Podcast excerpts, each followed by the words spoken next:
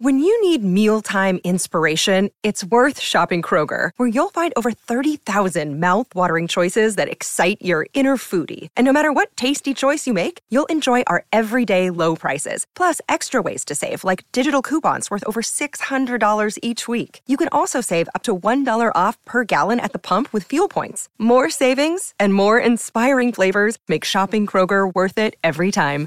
Kroger, fresh for everyone. Fuel restrictions apply.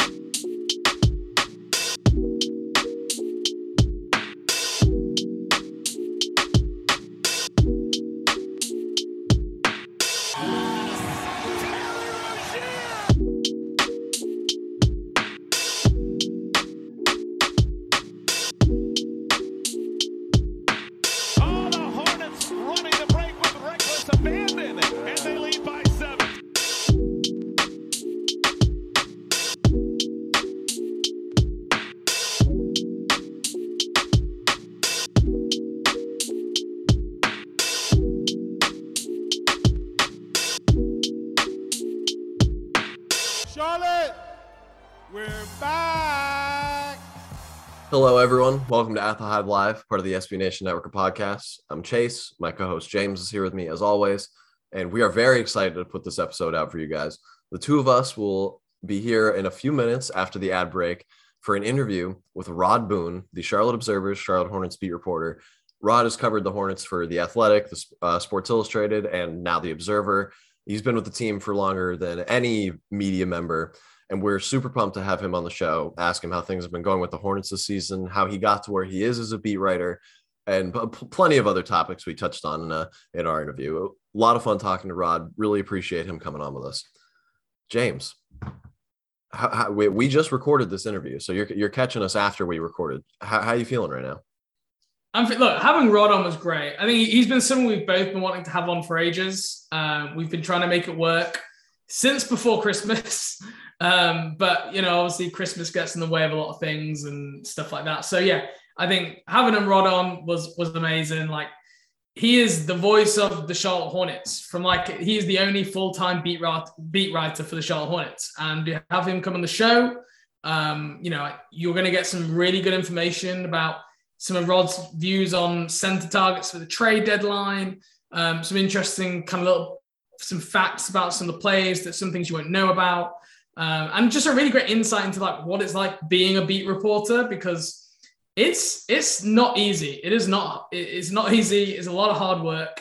Um, yeah, but it was absolutely great having Rod on, and we look forward to hopefully having Rod on again at another point in the future. I'm already looking forward to the next time. As am I. Uh, I mean, I, I I wanted to say this too before we go. I'm going to a, the Hornets game again in Boston on Wednesday. Very excited. Very excited. Let's hope it goes as well as the last one. I, mean, know, I know. We're hoping for a re- maybe I'm the lucky charm. Maybe I should just travel with the team. Maybe. I mean, I don't have the money for that, so I would need funding. But I'm I'm sure we could crowdfund that. I can just be like a a, uh, traveling mascot. Look, if it means the team wins, great because it is getting. I mean, it's not getting. It's been close in the NBA standings for ages, but every every time you kind of feel like you know the, the Hawks are seven and three in the last ten games now. They've been on a little bit of a run. I think they won six in a row at one point. They are now the Hawks are three and a half games back from the Charlotte Hornets, which just doesn't feel a lot, and they're in the tenth seed. And, and what one interesting thing I, I tweeted out earlier today was I was trying to look at that first round pick that is pr- protected. It's top 18 protected this year. So if the Hornets finish in the the essentially the the top, they finish in the top 18, they get to keep the pick. And I was looking at how likely do we think it is, and I actually think now I think it's pretty likely that Charlotte keeps that pick. Mm-hmm. For Charlotte to lose the pick, and I tweet, tweet this out earlier, so people might have seen it, but they would have to finish top six, right? Which means that they would need to stay ahead of Toronto, Boston, and Atlanta. And they would need to have to jump one of Cleveland, Philly, Milwaukee, and Brooklyn on Chicago. That feels like to stay above all of them and jump one of them feels a bit of a stretch for me personally. On top of that, they essentially need to make sure that anyone below the Clippers So the Clippers, the Lakers, the Blazers, none of them and Minnesota finish above them. And Minnesota are 500 right now. Again, I think there's even a chance that Minnesota, the Lakers, could go on a, like a late season surge here and could maybe finish with a better record than the Hornets. Um, so I, I just think it'd be interesting. I think we could be looking at a a pick around 18 in the draft, um, which should be interesting. And I have to say, I watched.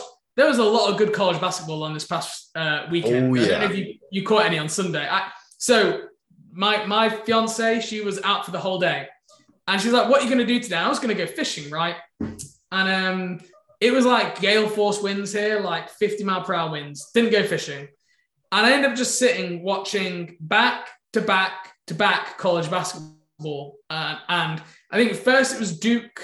Uh, you you, you remember the games better than me now. Um, I think it was Duke Notre. No, no, Duke Notre Dame was last night. Um, that was the other day. Um, they were playing so they. Oh, come on now. Anyway, it was Duke. That was, that was the team of the prospect, prospects. Louisville, Louisville, Louisville. Louisville. That, thank you. And then it was um, we had Kansas versus Kansas Kentucky, Kentucky. was later. uh, yeah. and we had and, uh, Baylor versus Alabama in the middle. Yep.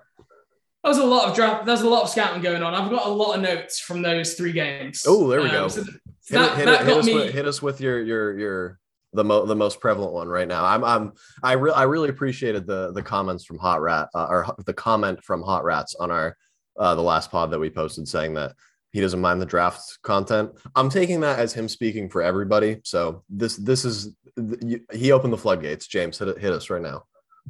Mark Mark Williams.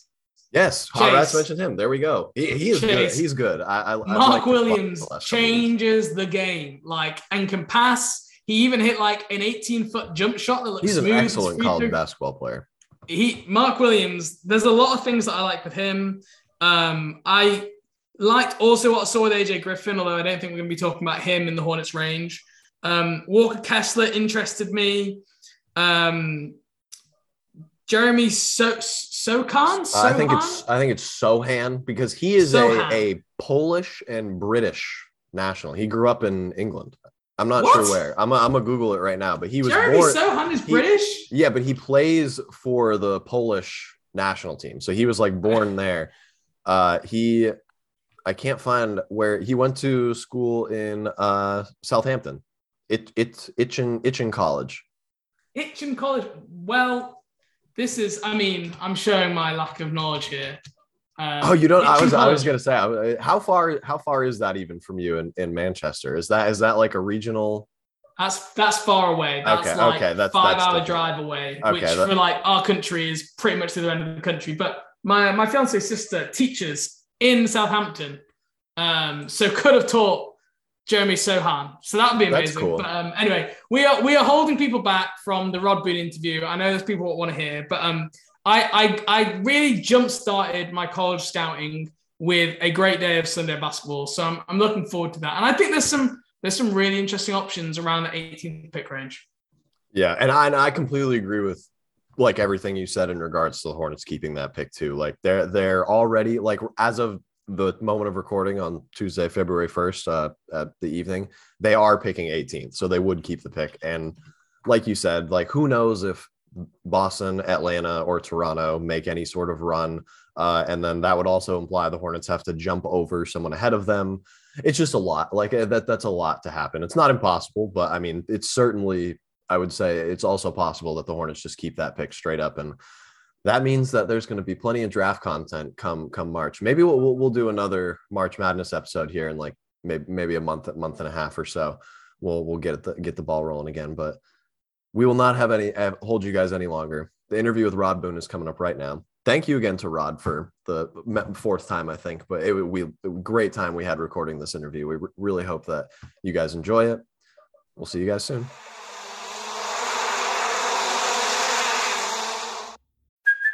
Hey, it's Kaley Cuoco for Priceline. Ready to go to your happy place for a happy price? Well, why didn't you say so? Just download the Priceline app right now and save up to 60% on hotels. So, whether it's Cousin Kevin's Kazoo concert in Kansas City, go Kevin, or Becky's Bachelorette Bash in Bermuda, you never have to miss a trip ever again. So, download the Priceline app today. Your savings are waiting. Go to your happy place for a happy price. Go to your happy price, Priceline. Another day is here, and you're ready for it. What to wear? Check. Breakfast, lunch, and dinner? Check. Planning for what's next and how to save for it? That's where Bank of America can help. For your financial to-dos, Bank of America has experts ready to help get you closer to your goals. Get started at one of our local financial centers or 24-7 in our mobile banking app. Find a location near you at bankofamerica.com slash talk to us. What would you like the power to do? Mobile banking requires downloading the app and is only available for select devices. Message and data rates may apply. Bank of America and a member FDIC.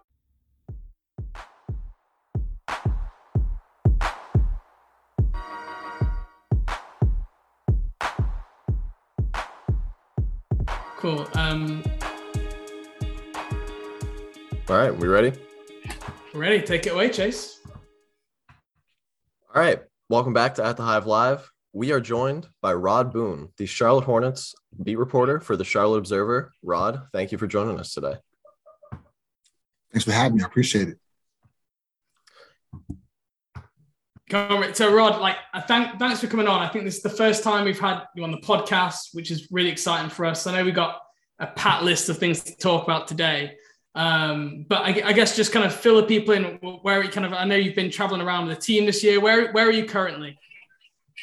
Right now, I'm actually home. Thank goodness. Uh, just trying to just just maintain for a little bit of time here. For go back on the road. You know, we've had a very heavy, heavy schedule on the road the first half of the year or so, but second half is a lot of home games. So, although they're going to Boston, I'm not going to go to Boston uh, for this game, but I'll be on the next road trip though. Good, good.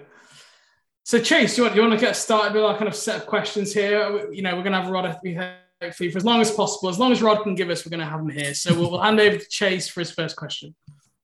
All right. So something that I'm always interested in with people that are in the sports media industry, uh, we we asked Sam Farber, the Hornets radio broadcaster, and Sam Perley, the Hornets.com writer, the same question when we had them on. What was your like career path to getting to where you are? Because everyone does it so differently with how the sports media industry is like constantly evolving. So, at what point did you kind of know that you wanted to be a beat reporter, and how'd you get here? Uh, well, started in college, man. Really went to school for communications, and that's kind of where it all began. Is figuring out what exactly um, I wanted to do in media. And you know, TV was not really my thing. I like TV and whatnot, but I was always been a writer most of my entire life. Um, going back to elementary school, I was one of those kids who liked to kind of do the creative essays, and teacher would ask you to write one. I would write a crazy one that was kind of fictional and you know, would do well and get good grades. So I was always a, a great writer. So one day I put two together. Um, it just came to me. I like sports. I've always been into basketball. Uh, grew up in New York. Grew up a Knicks fan. Uh, grew up a Giants fan. Grew up a Mets fan. Um, so put those two together, and it kind of just came to fruition. Luckily, so um, I, but I hit the ground um, hard, man. I, my first job was in Elmira, New York. You know, a very small newspaper, the Elmira Star Gazette. Like 24,000 circulation. Um, didn't make much money out of college. Um, then worked my way up the ladder to get to where I'm at now. So I like to look at my career path, think that I kind of started from the ground. It kind of helped me get to where I'm at now, which means that things that I'm doing now become a little bit easier because if you're on your, if you're on, you know, um, a football field on a Friday night in, you know, Rye, New York, and it's raining cats and dogs, you're taking football stats to keep track of a football game um, because if you don't get them, you're not to get them otherwise. And now you're getting stuff handed to you as a pro rider, just makes your life a little bit easier. So I feel like what I've done in the past just has helped me out to where I am right now. I feel like Chase feels your pain because I know one, one of Chase's jobs is about collating scores and stuff around like the surrounding areas. So uh, yeah, I'm sure Ch- Chase can uh, knows that feeling. Yeah, it's grunt work, man. I mean, yeah. it, it, stinks at times, but it's what you, at least for me, it's what I had to do to get to where I'm at now. I won't change a thing for the world because some people come into business now want to be handed a pro beat writer's job, you know, when you're 25 years old. But unless you really understand the inner workings of a team, of a beat, it's hard to kind of come in right away out of college and just say, I'm I'm a kill it. So I'm happy with my career path and I wouldn't change it for the world. And like, I know for if you were to say to someone now, someone who's in college, because quite a lot of people who like listen to this podcast, we've got a lot of young younger fans as well who kind of want to write. What are the, the kind of words you'd advise if, if people you know listen to this one day not to take your job, Rod, but when one day want to be the Hornets beat reporter, like what's the kind of one piece of advice that you would impart on them that they, they need to think about or do in their career? Well, first of all, it's not a very um, lucrative career. Um, it's one of those careers that when you break it down, it's not something that unless you do it for a while, you don't get paid a lot of money right away. What I'm trying to say. So, first of all, understand that it's going to be a while to get to the top if you want to get there. And secondly, man, just understanding this takes passion because there are times when everybody else is out having fun. Your friends are out on a Saturday night um, celebrating somebody's birthday. You're stuck at your laptop or on your phone, chasing down some rumor or some coaching search stuff. So it's not a job is always glamorous.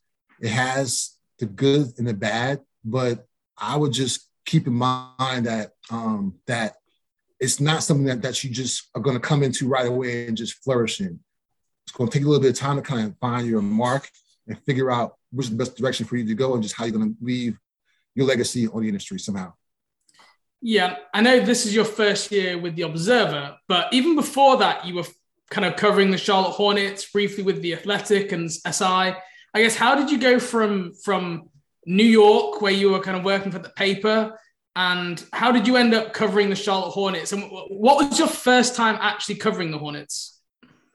I was covering the Hornets, doing some freelance work for them. Honestly, uh, when I was working for the Observer, just doing some things, kind of get into this market here. I mean, because Charlotte is a smaller market than New York, but like anything else, it's got to kind of come into this market, find a name for yourself. So I want to start from the ground up, even here. I was able to kind of get here, do some work for the Observer, just just just kind of buy my time, and then uh, I got by the Athletic to cover the Hornets. That for like two plus seasons, and uh, just waited my time to get a job with the Observer, so kind of all worked itself out. Right. And so you, you've obviously been covering what the, the Hornets for two years with the Athletic. There was, I think, a year with SI, and now with the Hornets. Is that is that four seasons? Is that that you kind of you'd say you've been following the team four or five years?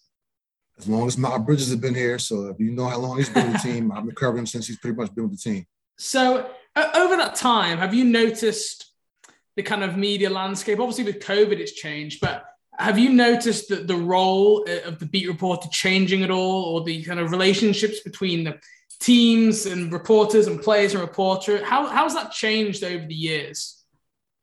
It's changed a lot because, for one, um, you know, access kind of always gets kind of limited a little bit. You know, there's always a way where teams try to figure out somehow, some way um, to make sure that obviously the message is getting out there, but also at times it could be controlled the way they want it to be. Um, I feel like as a writer, at times our access kind of gets limited. But luckily for me with the Hornets, that's not the case. Um, you know, whenever um, you know looking for a player or something, if, if the player is available and fits within their schedule, they try to make avail- him available to me. Um, but sometimes not that way. Other organizations, like right now, you mentioned COVID. It's tough. Before COVID, after a game, before the game, you could go into the locker room, talk to anybody you wanted to. They were in there um, and then when they were done, you know, you kind of leave and kind of go about your business. Now doesn't work that way. Now you're able to get maybe a player or two or three at the most, um, who you after the game you request, and they come and bring them to you and sit them on a podium and talk to them that way. So it's just changed in that regard where it's not as personable as it used to be. Um, hopefully, it gets back to what it what it was at some point, but I don't think it will ever get back to completely how it was because you know it's just once you're out of locker room, um, to me, it's kind of a safe haven for the players. So getting back in there is going to be tough as a rider to be able to find a reason in, the NBA's mind and other organizations' mind to say, you guys can do your job outside of locker room or clubhouse. Why should you have to go back in there? So it's definitely been a little bit of a change, but um, we're finding ways to make it happen as best we can.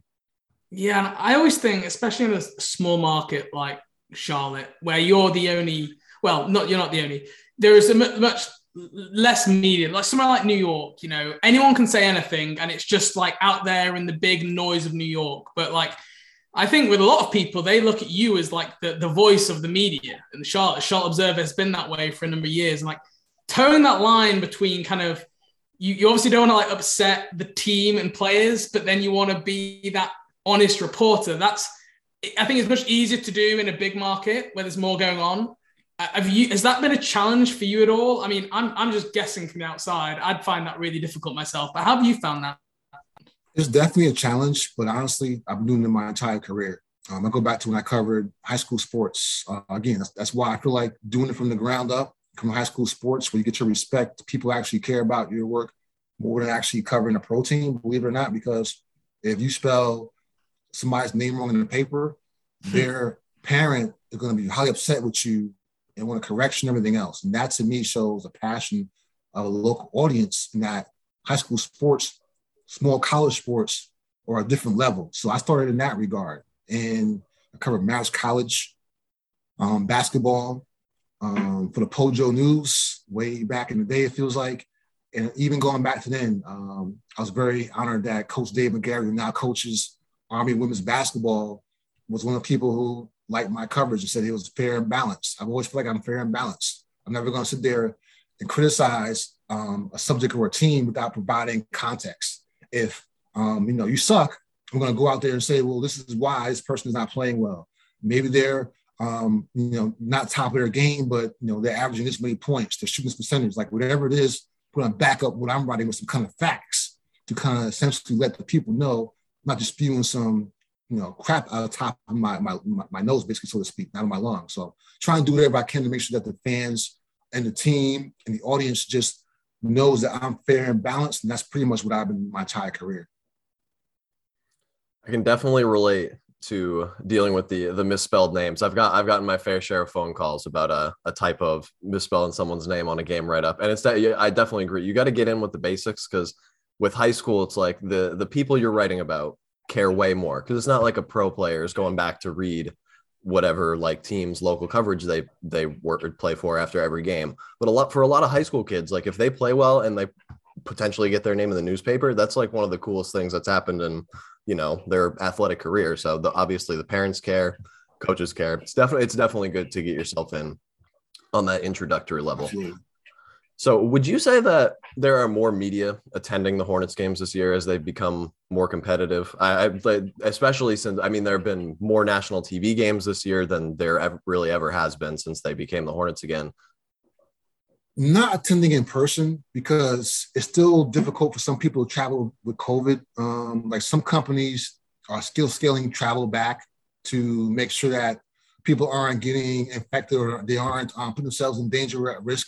So while the in-person media has not probably uh, jumped up, maybe nationally you probably could say yes. I mean, because although they're not there like in person at times, like they've had stories the Hornets have in you know national publications, New York Times, um, you know ESPN, um, Sports Illustrated. Like they've had national publications kind of parachute in, like a better way to put it, and kind of write a story about the team or LaMelo Ball. So they're definitely getting more interest and more note, you know, more people noticing them, more eyeballs, and it's what they want because, as we know, the Hornets, um, you know, for years have not been a team that people have been excited about.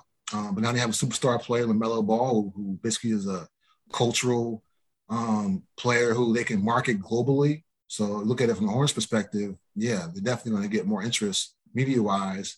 Um, but right now in person has not increased, but that's going to change next month or so here once you start getting past the All Star break and get into like March and April time. So for you, kind of, what are the, I know we touched on it a little bit briefly, but what's been the biggest challenge of, of your your first reporting season with the Observer is kind of a, a semi-COVID season, I would say. Obviously, it's not you. You've got some in media availability, but what's been the the biggest challenge with with covering the team this year? You found is it been more difficult than you thought it was going to be? Is it is kind of uh, this is the first year, from what I understand, you've travelled with the team for, for the majority of games. How's that experience been? Right. Well, actually, I've traveled previously, not so much as I have so far this year, but when I covered the team previously, I covered you know at least twenty game road games a year minimum, at least half of the road games or so. So from that perspective, it hasn't been any different. But I'll say what has been different has been just um, the protocols. Like literally before I got in this call um, with you guys to do this podcast, you know, you had a player come out of protocols, Gordon Hayward, who essentially was in there for a week. Um, and I'm walking to the game in Indianapolis from my hotel to the arena, literally right before pregame starts. Um, I'm seeing that Gordon Hayward is out. So that to me is the biggest thing I've got to deal with this year is having to be in your P's and Q's about players who you may have seen even early that day, all of a sudden they're not playing because they're in protocols. So that's been a challenge, staying on top of that and making sure that um, you know, whoever's in protocols, you know, if they can come out against at any point. It could be a false positive. It could be um, like like you know somebody like Kai Jones who's in there for a couple of days and was out. I mean, so everybody's different. LaMelo Ball was in there for I think ten days or so. So every player is different. So to me, that's been the biggest challenge: is staying on top of protocols and making sure that the guys, um, you know, when they do come out, that you essentially um, on top of the best you can, because it's never really not easy to be able to know who's coming out and when they're coming out on top of that. Yeah, I'm sure that's what all players want to know. When is Hayward back? When is Lamelo back? You know, when it's it's one of those.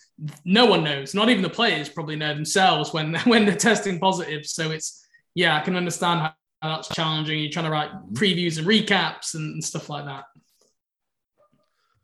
So with all the, I mean, we have Hayward the protocols right now. McDaniel's and Oubre are hurt.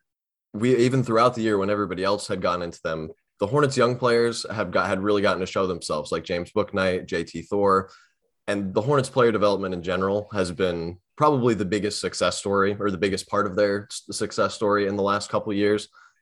And few people have had a closer hand in there while as an observer than you have in the last couple seasons. What is your impression of kind of how the coaching staff has fostered a culture of development in the last, or basically just since James Borrego took over? I mean, actually, what about that a couple years ago? And that's part of what they've tried to do here. Um, again, with this team and franchise not being one that people have been known to have free agents kind of want to come here, break the door down to kind of come and play in Charlotte. You got to find a way to kind of build this thing from the ground up.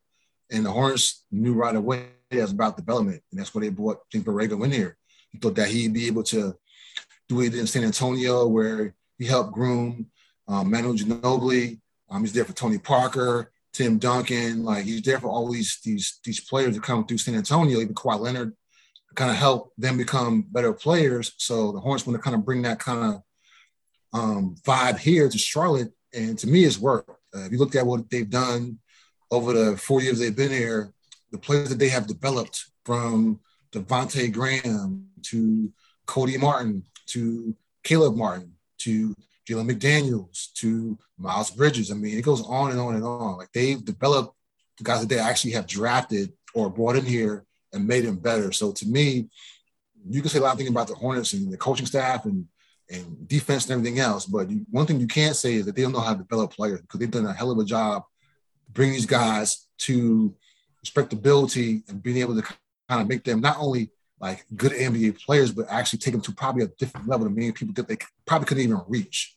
So to me, that that's uh, reflects on them and just what they've done so far well. And if you don't recognize that they've um, been able to kind of just change the culture in terms of that regards here, then you're not paying attention. And you will have seen some of the, you will have seen one of the Steve Clifford years, I think, with the Athletic.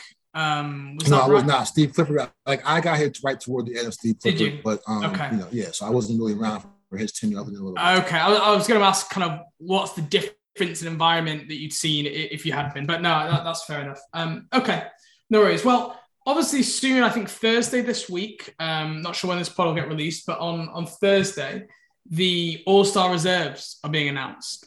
Uh, Lamelo Ball, Miles Bridges, hopeful All Stars. I know you wrote a piece for the Charlotte Observer saying that Lamelo Ball should be an All Star. Um, how how big a deal do you think it is for both the team and Lamelo himself from kind of what you've seen around conversations you've heard? And and what do you think it mean for the organization? Are people getting carried away? Like does it all star mean anything? Like wh- what is your impression of that? I think it means more to like the fans and the people in the offices who are all about marketing and trying to make sure that the team is, is kind of going on a straight and narrow and that people actually want to, you know, uh, be around the Hornets and, and buy tickets and merchandise. That to me is what they really care about more. If you ask LaMelo Ball, he doesn't care. I mean, James Borrego, I'm sure probably cares because again, it's reflection upon him. But LaMelo Ball, while he liked to be there and like to have fun, at this point, he's 20 years old, man. He probably wants time off to be able to relax, to honestly. Like he's happy go lucky, could care less. Meaning, while he'd be excited about being there, I don't think it matters to him, either way. He's more about winning games, trying to bring something different to Charlotte. And so far, he's done that. Um, but I, I, think that it will be good for the organization as a whole because think about it, you haven't had one since Kemba. And Kemba um, made the All Star team in his last year in Charlotte, and the game was in Charlotte. So it kind of was a nostalgia thing on top of that. But to see LaMelo Ball make the All Star break, All Star game, excuse me, would be a great thing because it will show you once again that only in the second year just how much growth that he's made from year one to year two, and how much growth he can make from year two to year three and beyond. So we have to wait and see how it all breaks down. You know, he has some guys ahead of him in terms of pecking order who who might um, you know make it tough for him to to be able to be selected. But either way, just being in the top five in fan voting and just get recognized down to this point is a win for him and the organization.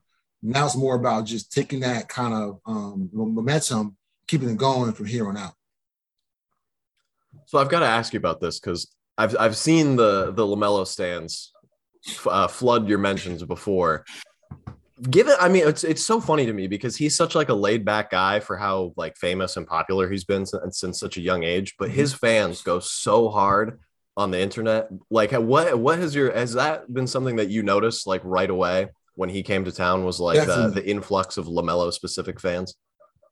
Definitely noticed that. I've noticed it a little bit more this season because, um, you know, he's having obviously a great year and the Hornets having a great year too. But literally after every game, it's it's like a certain section of just those fans of his to try to play gotcha. And it's really annoying because it shows that they don't really know a lot about basketball. Like maybe you know about LaMelo in your mind. Maybe you feel like he's your guy. That's, that's whatever. But in terms of the Hornets' perspective, the organization, where they're going, what they're doing, you just it just is, is annoying because they swear that there's this um, vendetta against him by the coaching staff to kind of just just keep him in this certain like box and not let him develop or, or grow. I mean, LaMelo is this team's face. Like he's the face of the franchise. The Hornets go as he goes. So to make it seem like the coaching staff doesn't want to see him succeed, or James Borrego doesn't want to play as many minutes as he should because he wants to play Terry Rozier or Cody Martin more, it's just ridiculous, man. So it's really, um, I'm sure if you're a core Hornets fan who've been around a team for like years, even decades, look at these these fans and say, what are they talking about? So yeah, it's been definitely been a lot more hardcore than last year even. Um, but I'm getting to a point now. I'm just, just starting to just ignore people because they obviously don't know what they're talking about. And it's more just to kind of get a rise out of you more anything. It's obvious. Yeah, I've definitely started to tune it out a little bit as well because, like you said, it's just like the idea that the franchise has a uh, something against like the best player that they've had since Kemba Walker and like the biggest the face of the franchise is like that's just not how sports teams operates. But I mean, all of the the things that they've done so far that have led up to what they've surrounded Lamelo with, the team the team is really good right now. And there there's an argument that I mean, some people would sure, certainly make that they could make a trade to bolster their playoff position. What are your thoughts on that? Like with the upcut, do you think that's a possibility? For I know, I mean, Mitch Kupchak, the only midseason trade that he's made with the Hornets was Brad Wanamaker last season. So I mean, mm-hmm. he's not a not an in season roster maneuvering guy up until this point. But do you think that's a, a bigger possibility with how formidable the team looks so far? I think so. I actually wrote about that. Um, it was a paper, paper actually on Tuesday, uh, posted online, I think Monday. So yeah, I actually kind of believe that. Whether it happens or not, I'm not going to sit here and predict it because I'm not that silly to say make it seem like I know what Mitch Kupchak is going to do. Because as you mentioned, he's his own man for one. He's not going to do something just to do it.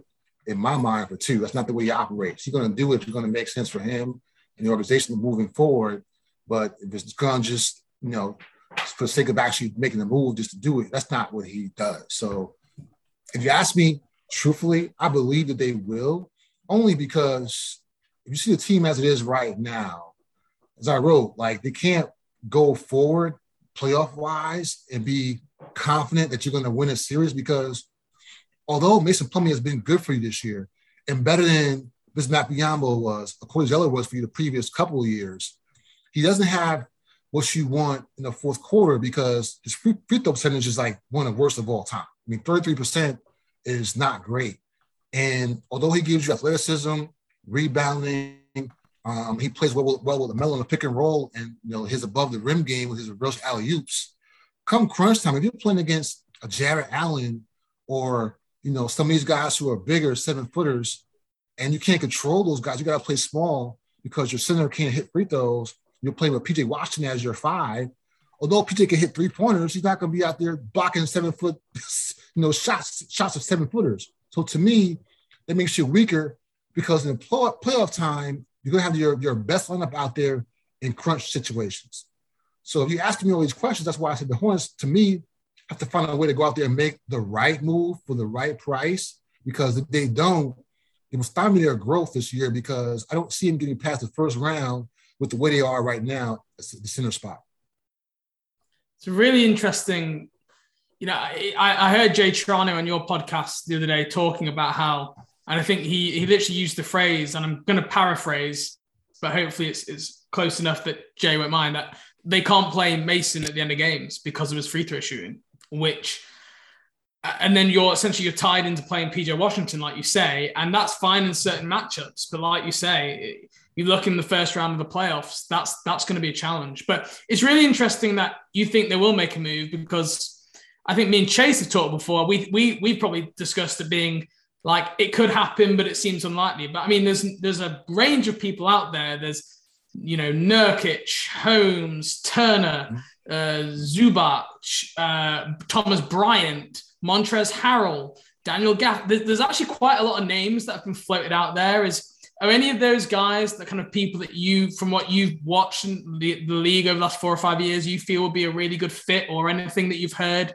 uh, where you know there's some interest there of any of those names or anyone else? I think I think almost any of the guys you mentioned would fit with them because you know while some fit better than others, you know Hornets obviously have to have somebody come in and help them on defense. So does Nurkic do that? Probably not.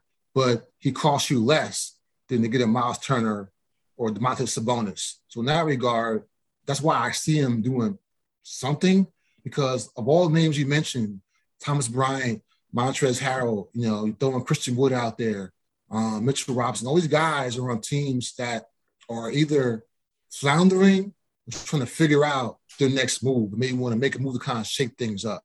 So doesn't mean you have to go out there and give away a first round draft pick and Kai Jones, James Bouknight, some kind of combo of that to get you who you want. Doesn't mean that, but I think with all the things we talked about, you could probably pry one of those guys away for the right price and make it seem like you keep your core intact. Because that's the main thing is keeping your core intact.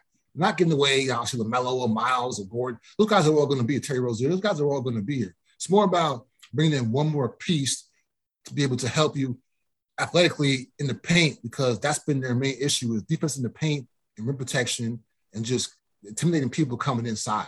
And to me, does it mean again you have to go out there and get a world beater? No, but I they have to, have to improve somehow, some way to be able to feel good about themselves come playoff time. So saying all that, that's why I think they'll do something. Does it mean it's a blockbuster move? No. Does it mean that they absolutely will? No, but I think they know they probably have to. If they don't, they're going to kind of be stagnant to me moving forward the rest of the season. I'm curious, Rod. Were you surprised that they didn't pursue Holmes and free agency in the summer? Was, you know, did that catch you off guard when they kind of made that move and decided to go down the Oubre route? Um, I think so. I, I, think so only because Richaun Holmes was one person who was linked to them for a while. And I think even maybe he may even want to come to the Hornets because if you remember the game back in Sacramento, he was a beast. Like he was killing them out there with I think a career high rebound total yeah. and like everything out there. So that to me is one of those games where it's like, hey, y'all didn't want me, or y'all didn't come out to me the way, the way I thought you were or should have. That to me was a message that he sent to them, I believe, that that night. So seeing all that, um, yeah, he probably fits perfectly with these guys. But now it's about, again, salary cap situation. How does he fit with you moving forward? If you bring him in, are you hampered to be able to make a move next off season or season after that? So can you resign Miles at the number you want to do? So it just depends on just how they fit structure wise I'm not one of those guys who will sit here and tell you uh, that kind of stuff because I'm not a salary cap expert. You know, that kind of stuff is like somebody to the guys who are much more smarter than me. I do nuts and bolts and things of that nature. But if he fits structure wise with their salary, it will not hamper them moving forward. He absolutely is a guy that I think that they will be interested in bringing in for the right price, considering especially the Kings are just a hot mess. So they have to just blow it up, start over anyway. So if you can pry him away from them for the right price and not give away too much in the long run, I definitely would do that move if I could, probably Hornets. Just got last two questions here quickly before we uh, before we we let you get away because I, I know you're busy. Um, you know, people always love the kind of behind the scenes thing. Is there something a player personality trait like? Is someone really funny that you didn't know? Is someone actually really quiet who comes across loud when you watch them on TV? Is, is there anything from just being around the team, being around the guys, something that the general fan who watches the games might not know about any of the players um, that that kind of you can you can share? Does anything stand out to you? Uh, well, maybe. I mean, if you guys notice, LaMelo Ball doesn't say very much when he talks to us. Um, I'm sure people look for his post game videos and interviews all the time. He doesn't say a whole lot. Um, I yeah. ask him a lot of questions. He doesn't give a lot of answers. But when I do talk to him um, by myself or when I see him or whatever, just interact with his teammates and, and, and everybody else, the guy is fun loving, man. He's hysterical. He's a riot. But I think he's just the opposite of his dad. Like we know, you know, LaVar was out there being boisterous and telling everybody how much he's going to have his three sons um, come in the NBA and just change the landscape. Um, but his sons are the exact opposite. You know, Lonzo doesn't say very much. Gelo says zero. And, you know, Melo's in the same boat. So to me, that's one thing is I would say never really look at a guy's interviews at and judge that's how he really is.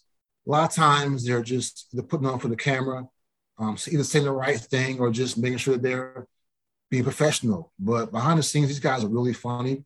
They're human beings. Um, you know, I put a video out the other day after the, I think the, after the Lakers game, a Clippers game, pregame, Miles Bridges is having fun with his son and daughter on the court. I mean, he's, he's bringing his son on the court and kissing them to death and just having fun. So that's probably the biggest thing is some of these play fans think these guys don't care or they're robots. They're human beings like me and you.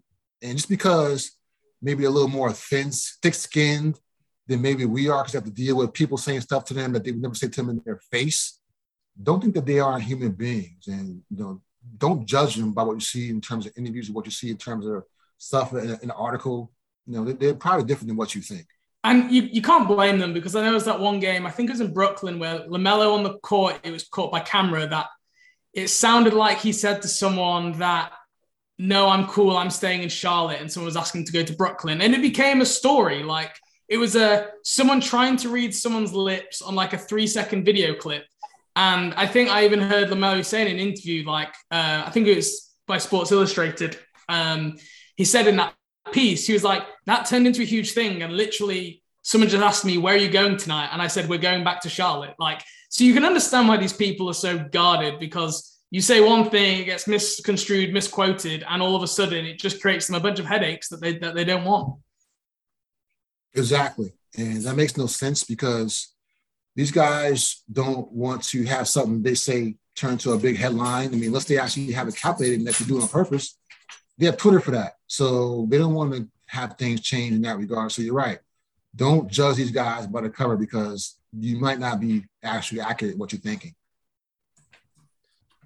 So you've been, I mean, you've been to way more NBA arenas than I have, so I could be wrong here, but is are the Hornets are pretty unique in having their game arena and then their practice facility basically connected in in this like a short walk away from each other. There aren't there aren't any other teams that have a setup like that, right? That you've been to at least. Uh, there's a, a few. I mean, things like that actually are becoming more commonplace now because okay. some of these teams want to be able to have their arena where they practice at in the same places as obviously where they play their games. Um, it's not always easy because the arenas obviously were pretty much some of them were built before the teams kind of occupied them and they thought about that. But most places now, if you have a new arena or you, you've redone something, you want to have your facility near. Like, for example, Chicago used to have the Bulls had theirs way out somewhere, like I think Rosemont or something like that, someplace crazy out of suburbs. But now it's a block away across the street from the facility at United Center. So I think teams kind of want to do that they can because it also makes it easier for you in the game day. Like I know the Knicks practice like up in Westchester, for example, shoot around in Westchester. Then you come down to Manhattan for a game. That's a lot of travel, man. Anybody knows about New York knows coming from Westchester down to Manhattan not an easy commute, whether it's morning, noon, or, or night. So I think teams trying to find ways to kind of make life easier for their players and the Hornets for them. I mean, the facility right there, Tassie Tassie Arena doesn't get any better than that. So have you ever been like hanging around finishing a story after a game and seen a player like what just walk out of the locker room and go in and start getting shots up? Like, is there anybody that do, uh, tends to, you know, put in extra work after the after the game is over? Uh, sometimes, yeah, but now it's hard to see as much because again, with COVID and stuff, we're kind of like not separated, but a lot of times we're in a different area than we used to be before. So by the time we get about everybody's really gone, man. So, um, but you know, you can see players like yesterday. James Bouknight was, um, you know, before the game on Sunday. Clippers, he was in the, the arena, the facility where they practice at, shooting free throws, and people were in there eating their hamburgers and you know, eating popcorn and watching him shoot free throws before the game. So um, sometimes it happens before or after games, but yeah, guys are trying to hone their skills for the most part as much as they can.